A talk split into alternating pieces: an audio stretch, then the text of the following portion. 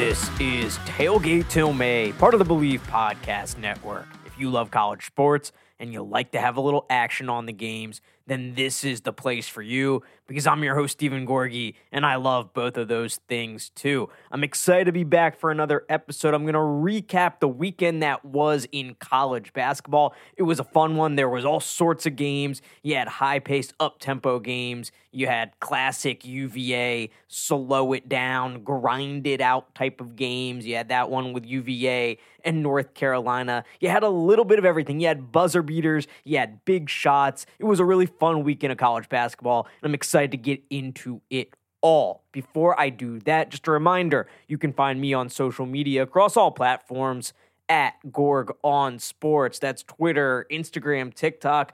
Follow me there at Gorgon Sports. Twitter is where I post each and every one of my college basketball bets. And as far as how I did this weekend, not the greatest weekend in the world. On Saturday, I had a, a tough two and four record on the day, down 1.1 units. Had a couple that came close, fell short. I had one, Texas plus seven and a half. That was nowhere close at all. So two and four on Saturday, down just over a unit. Sunday, a little bit better. Started off the day two and oh on the Maryland Rutgers uh, under and then UAB money line at Tulane that was plus 120 that one hit and right now I'm waiting out the result of Nebraska Minnesota had the over in that one not looking very good considering they scored like 50 combined points at halftime not even 48 combined points at halftime. So I will probably use lose that one but uh so should go 2 and 1 on the day for Sunday. So just below 500 on the weekend. Okay, enough with the administrative stuff here. Let's get into this thing and let's start with the very top of the sport because I thought there were some interesting things that took place at the very top. Start with the number one team in the country, UConn. They beat Villanova at home on a Saturday night, 78 to 54. A nice bounce back win there for UConn after dropping a game. They now sit 25 and 30, 15 and 2 in conference. Tristan Newton drops a triple double on the Wildcats, and what looked to be, I was thinking, a good year two for Villanova under Kyle Neptune, a year where they would kind of get back on track a little bit. Villanova sits now at eight and eight in the Big East, and they don't look like a tournament team to me at all. Just by the eye test, they don't look like a tournament team at all.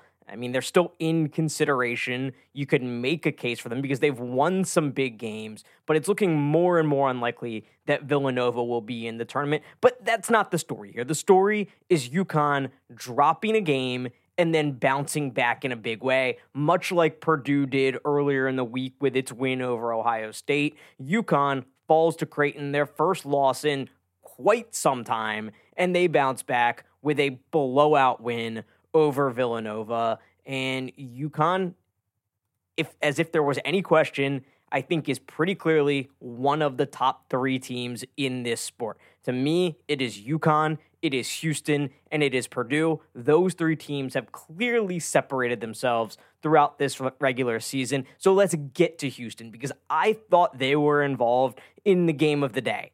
Houston survives Baylor 82 76 on the road in overtime. And this was the best game of the day to me. I was locked into every second of this one. I couldn't look away from it.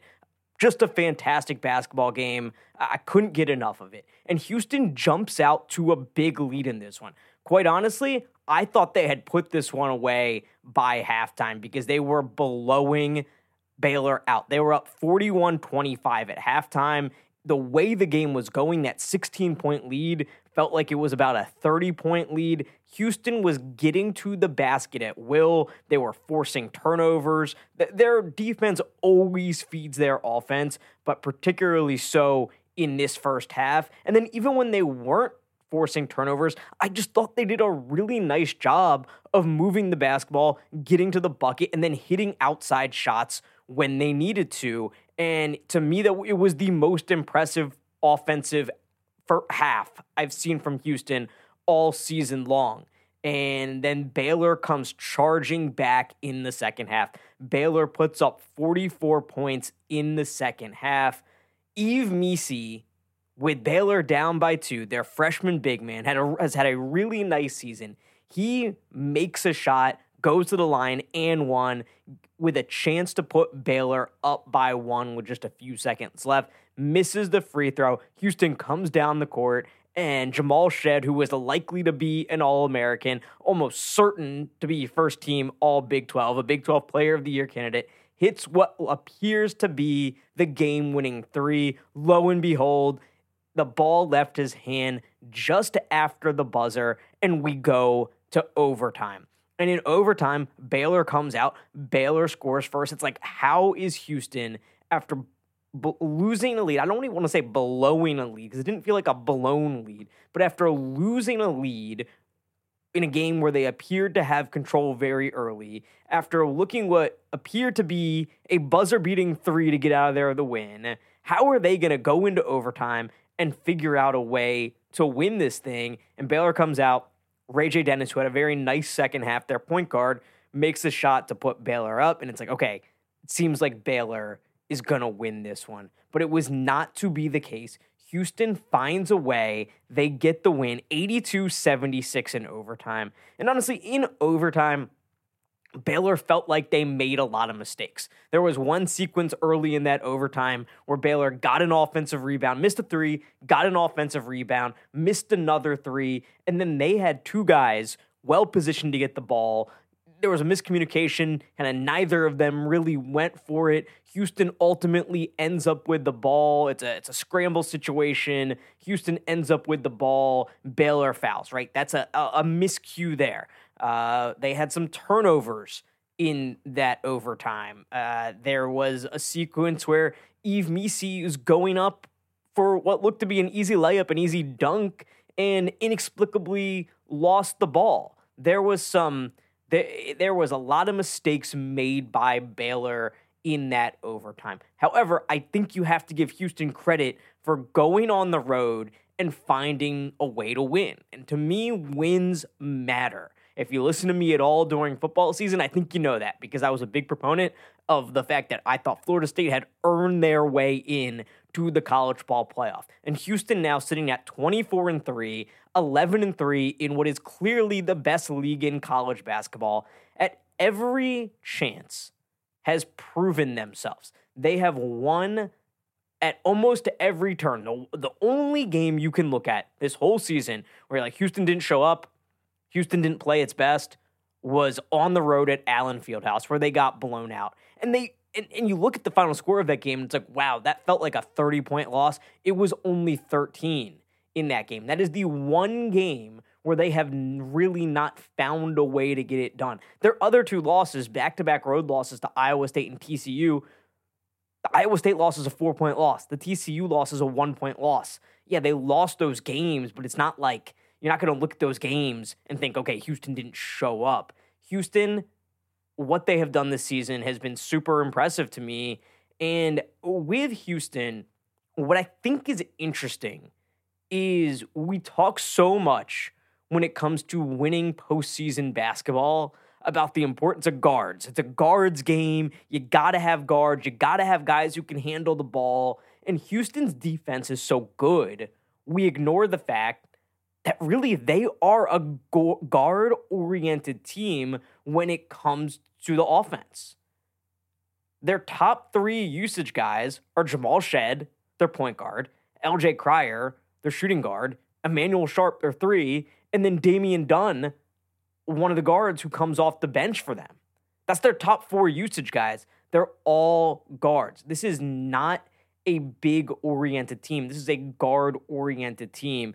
And Jamal Shead, you look at his impact on both sides of the court, and he does it all. He's a guy that's been impressive all season long. He's the heart and soul of that team. He's a senior. He's been there. He's not a transfer. He's been there for this is his fourth year. He's a true senior. He's been there for four years. He's been through everything at Houston. He's been a part of a lot of really good teams there, and this is clearly his team. He's the heart and soul in this team of this team but he doesn't have to do it alone because LJ Cryer is a great scorer, the transfer from Baylor. And he really showed up big in this game. He goes three of seven from beyond the arc, puts up 15 points in this one.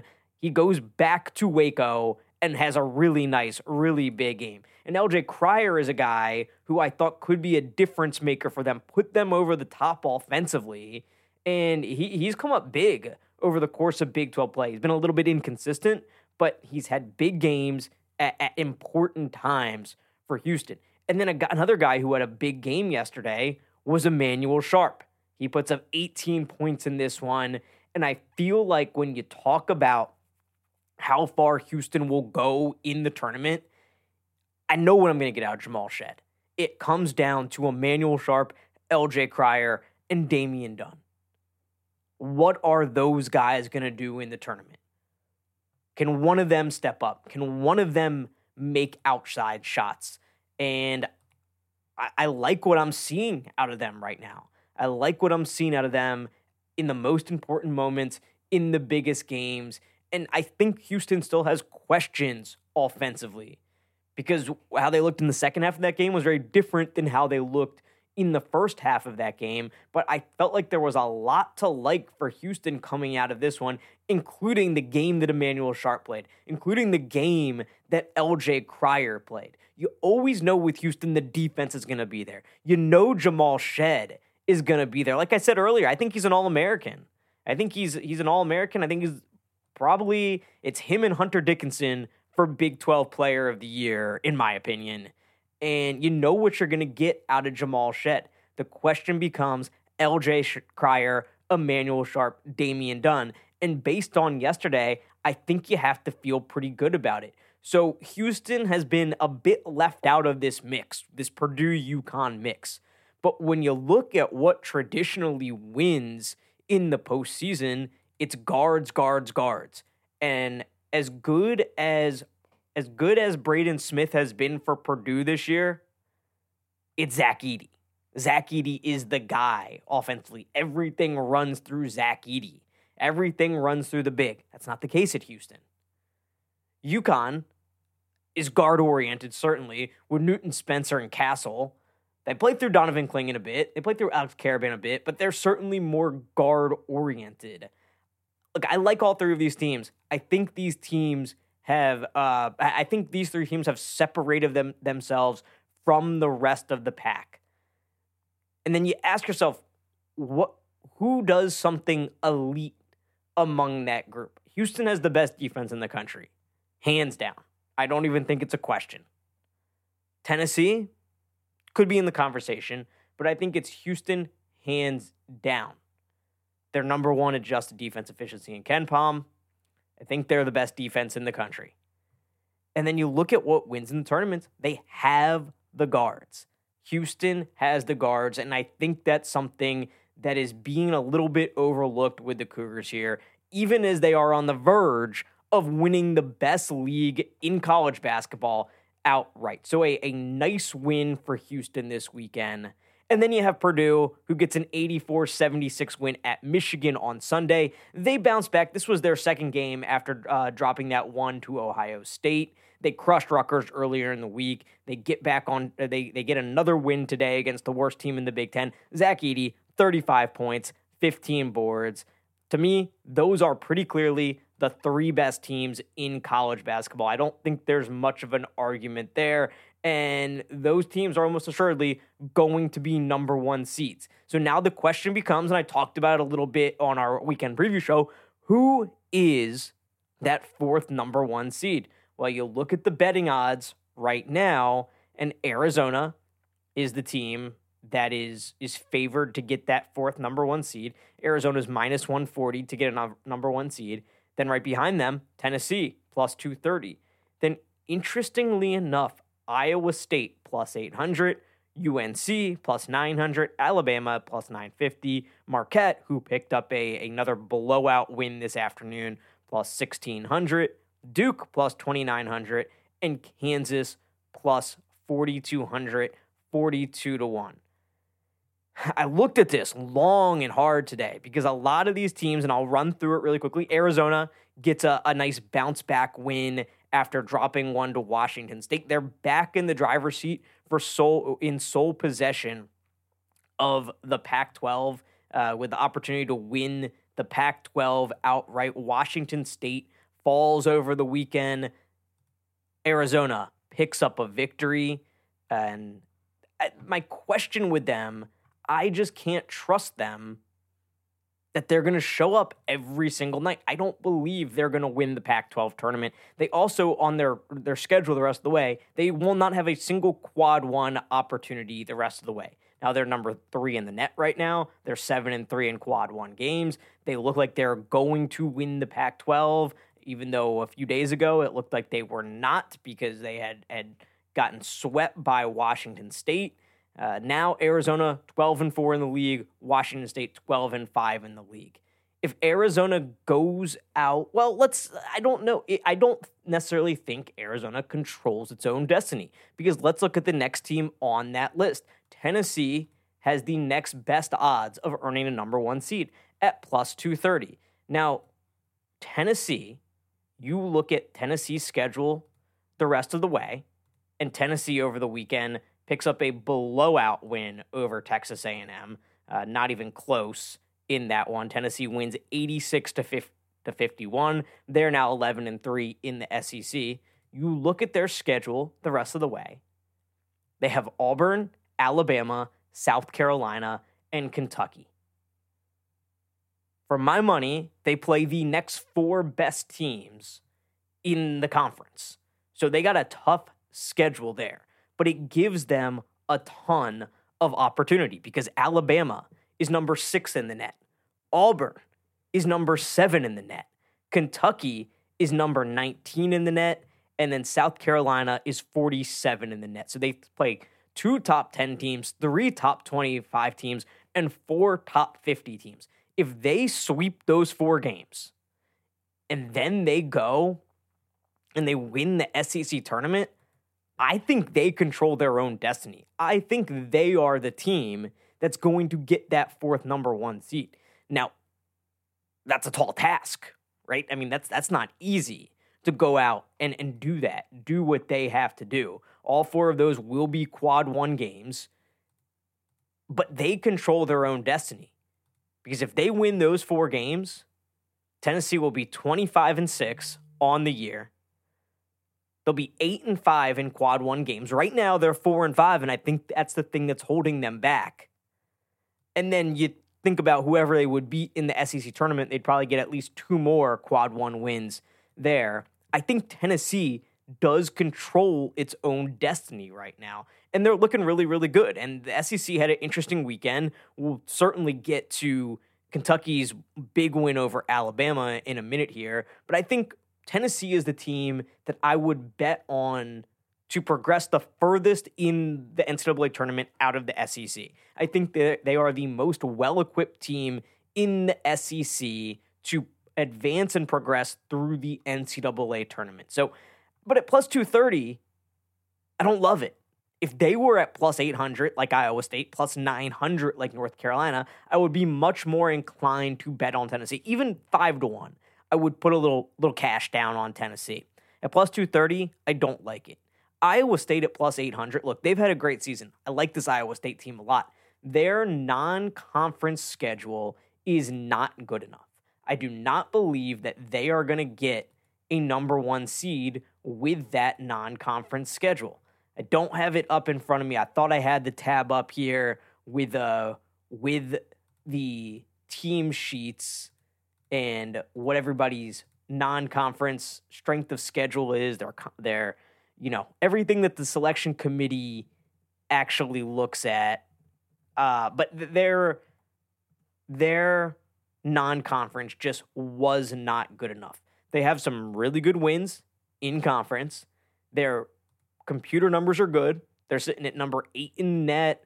Uh, they are 12 in KenPom, but their non conference strength of schedule is 332nd. It's just not good enough. And I think that's what's going to ultimately hold them back. Now, I as y'all know, I bet Kansas already at 19 to 1 to win or to earn a number 1 seed. I bet that a few weeks ago.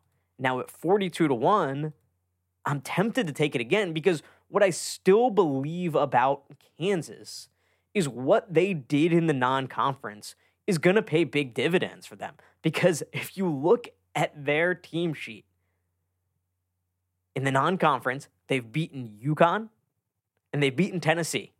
They've beaten what is sure to be a number one seed, and they've beaten a team that they are competing with for a number one seed. They've also beaten Houston at home, a team that is sure to be a number one seed. They play Houston again.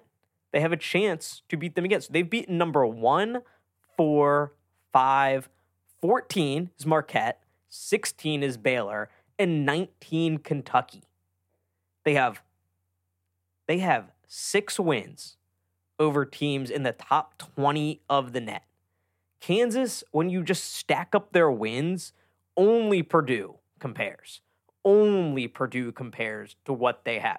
Now, a thing that's holding Kansas back is their road record. They're three and five on the road. They have not been the same team away from home uh, as they have been at Allen Fieldhouse. And you know what? I would put more money down on Kansas at 42 to 1, but, but, but, but, they are possibly going to be missing a huge part of their team, Kevin McCullar, for a while. He didn't play in their win over Texas on Saturday. It's the reason why I bet Texas plus seven and a half is because I knew they were going to be where his status was up in the air. It looked unlikely he was going to play. I wanted to get some money down on Texas. It didn't work out. Kansas responded great. They won 86 67. Nicholas Timberlake, a guy who was a really highly touted transfer from Towson. They thought he was going to be a big part of this team. He really hasn't been this year. He had a really nice game in McCullar's absence. And Bill Self's quotes after the game about Kevin McCullar and his status are concerning. He says, quote, Well, my concern is will he play again this year? It's not a day to day deal, it's a week to week deal. End quote. That's concerning. Self went on to say that he won't play on Tuesday in their game on Tuesday. Uh, and with McCullar's status being so up in the air, I just cannot bring myself to put more money down on them despite those really, really juicy odds there. So to me, this is the biggest storyline that I'm interested in, that I'm watching the rest of the season, is who is going to earn that fourth number one seed? Who is going to do it? Can Arizona hold on to it? I don't know. I don't know that they control their own destiny. I really don't because I think Tennessee has too much in front of them, too much opportunity. North Carolina is another interesting one because the Pac 12 and the ACC are rated really very similarly. They neither conference is having the greatest year, and I think the committee probably looks at those conferences in a very similar light. North Carolina has one huge opportunity in front of them. They have the Duke game. They have Duke on the road. They've already beaten Duke at home, and they have Duke on the road. But that's really their that's their only quad one game left the rest of the season. So this is the number one storyline to me. Now, we just talked about Tennessee, how much I like them in the NCAA tournament, but how hard their schedule is. And because of that, I put in a new future bet on the SEC regular season title. And Alabama coming off a blowout loss in Rupp Arena to Kentucky is plus 130 to win the SEC. Now you look at the SEC standings right now. Tennessee, Alabama tied at 11 and 3. Auburn and South Carolina a game behind each uh, at 10 and 4. We've talked about Tennessee's schedule already.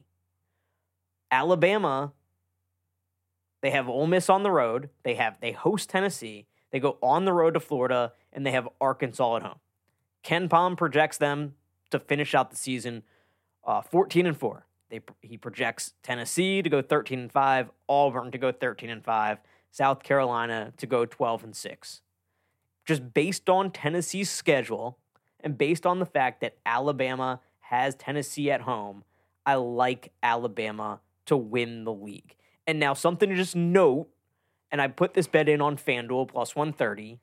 Uh, and if you go to the house rules from FanDuel, it's important to, to note so for conference regular season winners, uh, if multiple teams are deemed co regular season champions, bets will be settled based on the team who was awarded the top conference seed. So it comes down to seeding, right? If two teams split for the title, the team you bet on gets second, you don't win anything. You lose your bet. So it's important to note here But I think just based on the schedules and based on the fact that Alabama has Tennessee at home, I think they are in a good position to finish a game ahead of them. Alabama lost to Tennessee on the road earlier in the year. They now host them in Tuscaloosa next Saturday. I think they win that game. The game I, I really think I could see Alabama dropping is Florida on the road. So that'll be a tricky one. But just based on how difficult Tennessee's schedule is, I like Alabama. Now, Alabama got blown out. They gave up 117 to Kentucky over the weekend. And Kentucky, wow, they, they are must watch basketball. Kentucky is absolutely must watch because you never know what you are going to get out of them. They are the most consistent or the most inconsistent team in college basketball. You watch that game against Alabama, and they may be the most exhilarating team in college basketball. That game was everything that is fun about college basketball. It was nonstop. It was up and down the floor. It reminded me of late 90s, early 2000s college basketball. It it was not like and the crazy thing is the North Carolina UVA game was on at exactly the same time and it's like it wasn't even the same sport. Those two games were not the same sport. North Carolina wins that one 54 to 44 and Kentucky puts up 117 in its win. And it feels like John Calipari is finding the right combination, at least for the day, was finding the right combination of guys. They had Justin Edwards with a breakout game, 28 points on 10 of 10 shooting. A huge game for Justin Edwards. Zvonimir Ivisic, Big Z, the 7 2 freshman who was not did not play until about a month ago and he he has a big game against Georgia in his first game out scores 13 points uh, has a really nice game but he's played inconsistently since then. He plays 20 minutes against Alabama puts up 18 points. There is so much talent on this Kentucky team. The questions are are they going to focus every night? Are they going to bring it every night? And are they going to play some defense? And that's what Kentucky will have to figure out down the stretch. I trust Tennessee still at this point much more than I do Kentucky because I know what I'm going to get out of Tennessee night in and night out. But Kentucky is must watch because you never know what you're going to get. I think it will be a big test for them Tuesday night, going on the road to Mississippi State to see if they can come back after a game like that at home, Rupp Arena growing wild. You, you've done everything that you thought you could do in that game. You kind of lived up to billing in that one. How do you how do you respond going on the road to Starkville on a Tuesday night against an Ole Miss team that grinds it out, who is desperate? This is a miss or sorry, not an Ole Miss team, a Mississippi State team, a Mississippi State team that is on the bubble right now. They're a 10 seed on bracket matrix. They need a big win like this. They're going to grind it out. You're on the road. You're coming off a huge win. How do you respond? I'm going to be locked into that one on Tuesday night. But that was a fun one in the SEC and it was everything that you could you could hope for out of a Kentucky team, out of that Kentucky team. I know Kentucky fans are frustrated right now. I've been frustrated with Kentucky ever since I bet on them against Tennessee and they didn't play a lick of defense in that game. I, I was frustrated. I can only imagine how frustrated Kentucky fans are. But that was something to sustain you for a little bit, Cats fans. That was a, a great win by Kentucky. Now let's see what they do on Tuesday night against Mississippi State and Starkville. Other game of the day, I thought, and to me it was really Baylor, Houston, Kentucky, Alabama, and this one, Wake Forest, Duke. Wake Forest gets a big time quad one win against Duke on Thursday, I talked about, or on Friday, I talked about how Wake Forest had beaten up recently on the middle to the bottom of the ACC, but they did not have a ton of quad one wins. They did not. They were struggling against the best of the best.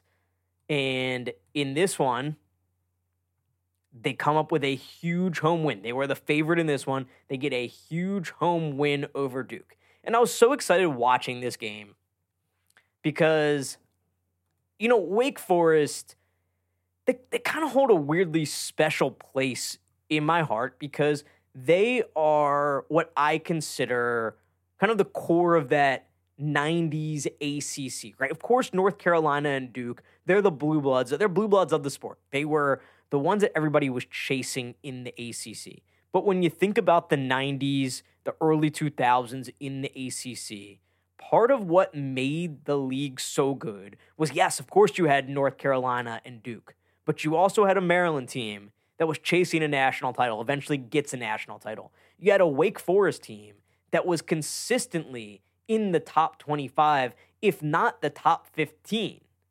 You had guys coming through that program like Tim Duncan, like Chris Paul. Really, really good teams. And then you had NC State had some good years, Georgia Tech had some good years. There was so much depth in that league to compete with Duke and North Carolina. So Wake Forest holds a special place in my heart for that reason because the ACC at that time was very comparable to me to SEC football over the last five, ten years. I thought it was clearly the best league for an extended period of time. So much NBA talent coming through that league. So many great coaches, Hall of Fame coaches, great players, great teams in that league.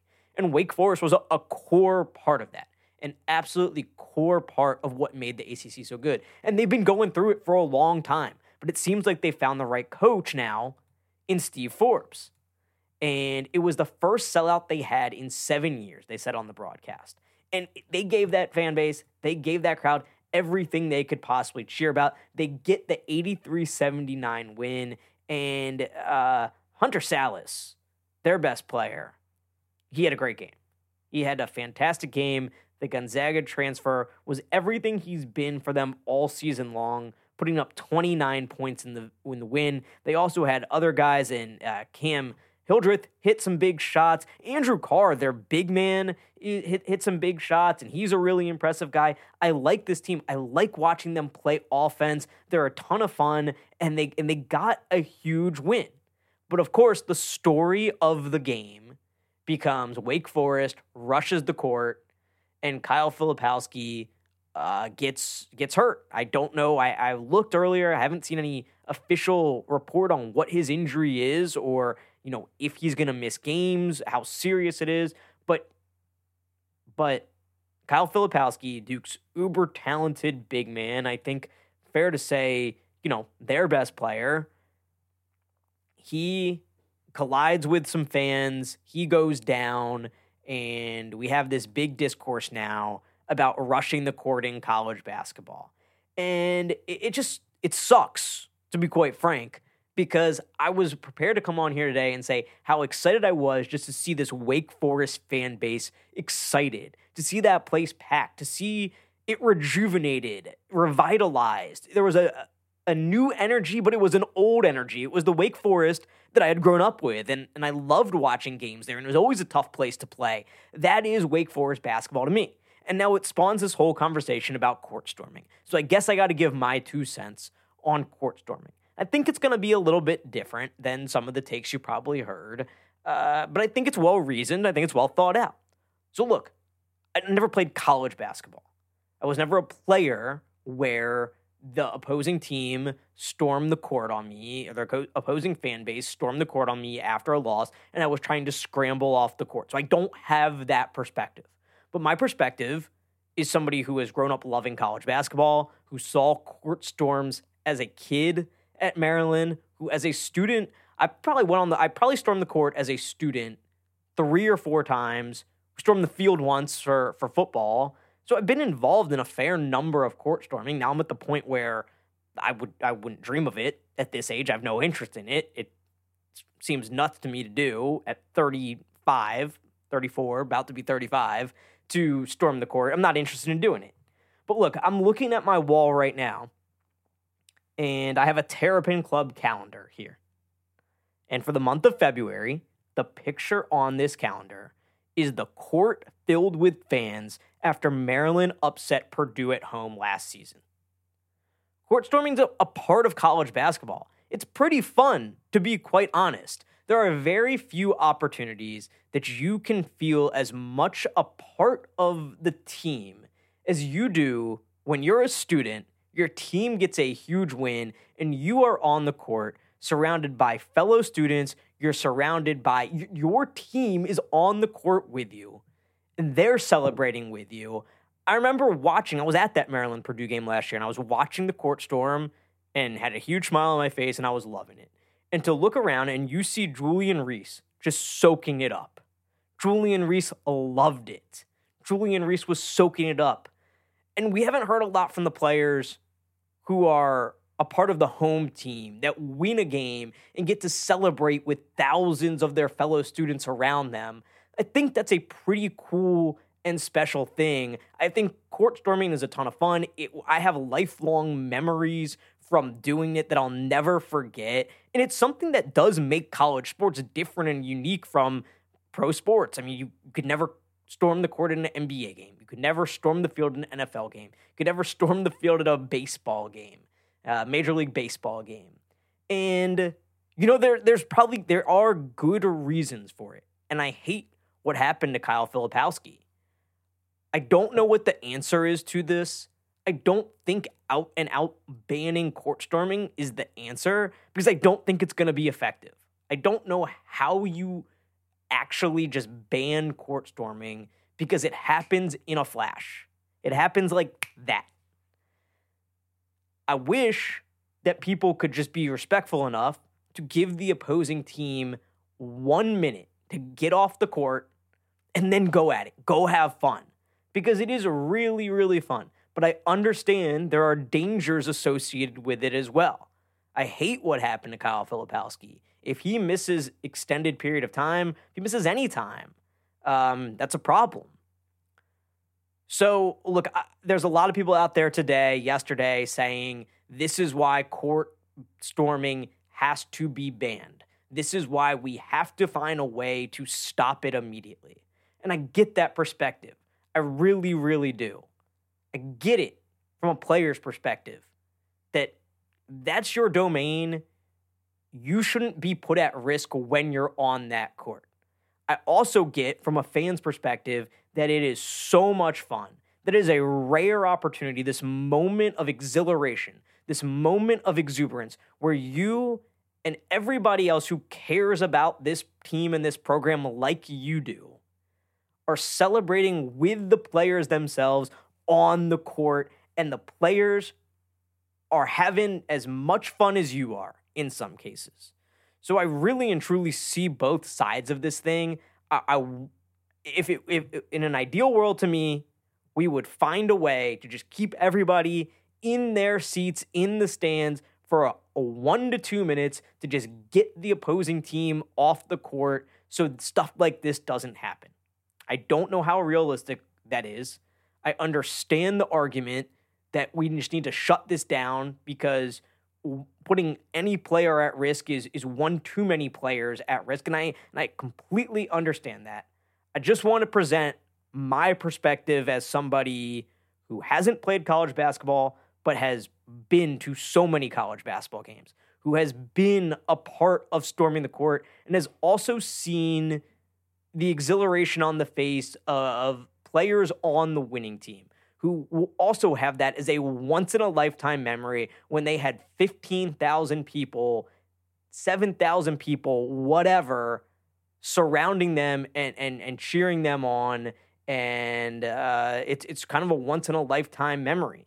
So I just want to provide that perspective there on the court storm. I would be interested to hear from a player who has had a court storming occur as a winner and also as a loser. I think that would be an interesting perspective to hear from because so many times the the teams that get upset nobody ever storms the court when they win at home, right? Because it's Duke, it's Carolina, it's uh, Kansas. Those programs they don't storm the court when they win. They expect to win. They expect to win every game at home. There is no court storming. So I would be interested to hear if there's a player out there, what's your perspective on it? what was it like when your team won and your fans stormed the court? What was it like trying to get off the court when the opposition stormed it? It's clearly much easier to get the players off the court quickly and safely when the game is not in question, you know, in the last five seconds. In this instance, it was. This one came down to the very end. The buzzer hit zero, the buzzer went off, and the fans poured on the court. I would love to find a way to just give the opposing team a minute to get off the court. I don't think the fines do anything. I think fines are absolutely meaningless because you look at the Tennessee Alabama football game a couple years ago, the SEC has a rule in place for fining schools that storm the field court, whatever. And it became a big joke with Tennessee doing a GoFundMe to to raise money for a new goalpost and you know whatever. The school loved it. It was a huge moment. And that's what I mean. Like, I'm sitting here looking at this calendar where the court storming of Maryland's win over Purdue is prominently featured. It's not prominently featured, it is the one and only picture for the month of February. It's the main picture on this calendar. So it's complicated, like so many things in the world. I don't think it's cut and dry where so many people want to say, you're an idiot if you think that there should ever be a court storming, and other people want to say you're an idiot if you think that court storming should be curtailed in any way. I don't see it that way. I see some that it's a, a great experience for some people. I see that it's a very scary experience for others, and I hate what happened to Kyle Filipowski. I would love to find a way to get everybody off the court safely, but also allow students and the winning team to have that moment that will last a lifetime. So that's it. That's it for me on uh, the Wake Forest Duke game and the court storming. A big win for Wake, picking up that Q1 win over Duke. Okay, let's look ahead to Monday night. A couple games I want to talk about here. 7 p.m., Miami goes on the road to number 10, North Carolina. And I actually want to talk about Miami here for a second because Miami has had one of the most disappointing seasons of anybody in the country. Miami is 15 and 13, 6 and 11 in the conference. Miami has not won a game since February 3rd. Miami's lost 6 games in a row. 6 ACC games in a row. And this is a Miami team that went to the Final Four last year. This is a Miami team that went to the Elite 8 2 years ago. This is a Miami team that was picked second behind Duke in the league in the preseason poll. This was not what this season was supposed to look like for Miami. So, a very disappointing season for the Hurricanes. They look like they are going the wrong direction. And North Carolina has a ton to play for. North Carolina has uh, a chance to still win the ACC to earn a number one seed. So, you would expect this one to, you know, not be a blowout, but you would expect North Carolina to handle business. But they're coming off a tough game. Playing Virginia is always tough. They hadn't won it against Virginia on the road in a very, very long time. They get the job done. They'll come home to the Dean Dome on Monday night. They're a 13 and a half point favorite in this one. I am staying away from it. That that line is too big for my liking. I don't like the way Miami is going at all. They have been extraordinarily disappointing, but that's a tough turnaround and laying 13 and a half is is a good number. I'm going to stay away from that one. The other game I want to talk about is one I am betting. I have two bets on this one. TCU host Baylor in a rivalry game, Monday night, 9 p.m. Eastern. TCU a two and a half point favorite in this one. The total in this game, 148 and a half. I'm going to go over 148 and a half, and I'm going to take TCU minus two and a half. Now, these teams met earlier in the year. They played a triple overtime thriller.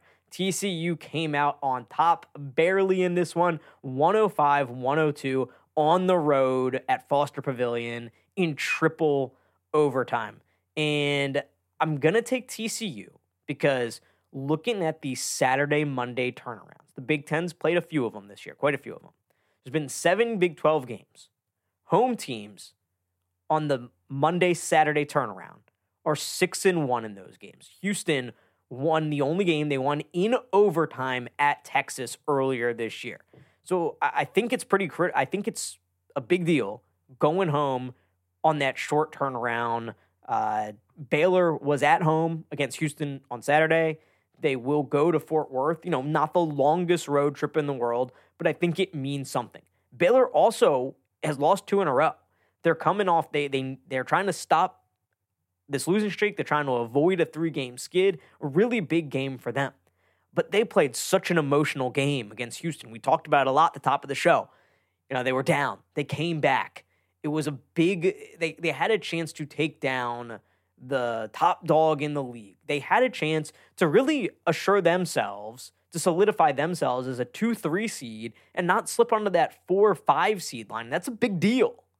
To me, that's the biggest jump there is 2 3 to 4 5. It's a huge, huge deal as far as how well equipped and prepared you are, or how well positioned you are, I should say, to advance in the NCAA tournament, being on that 2 3 line instead of that 4 or 5 line.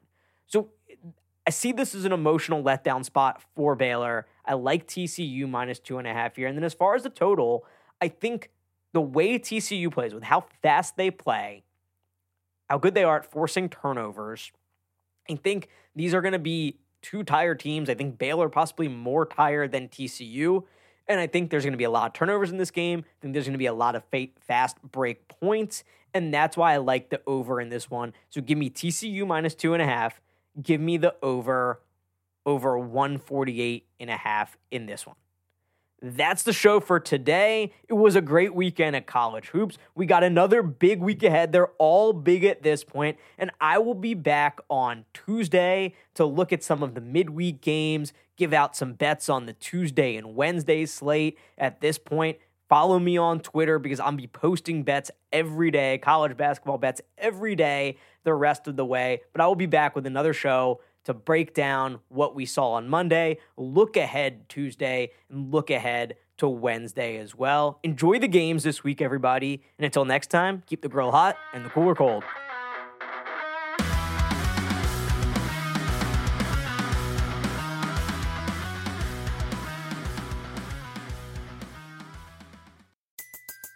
Everybody in your crew identifies as either Big Mac Burger, McNuggets, or McCrispy Sandwich.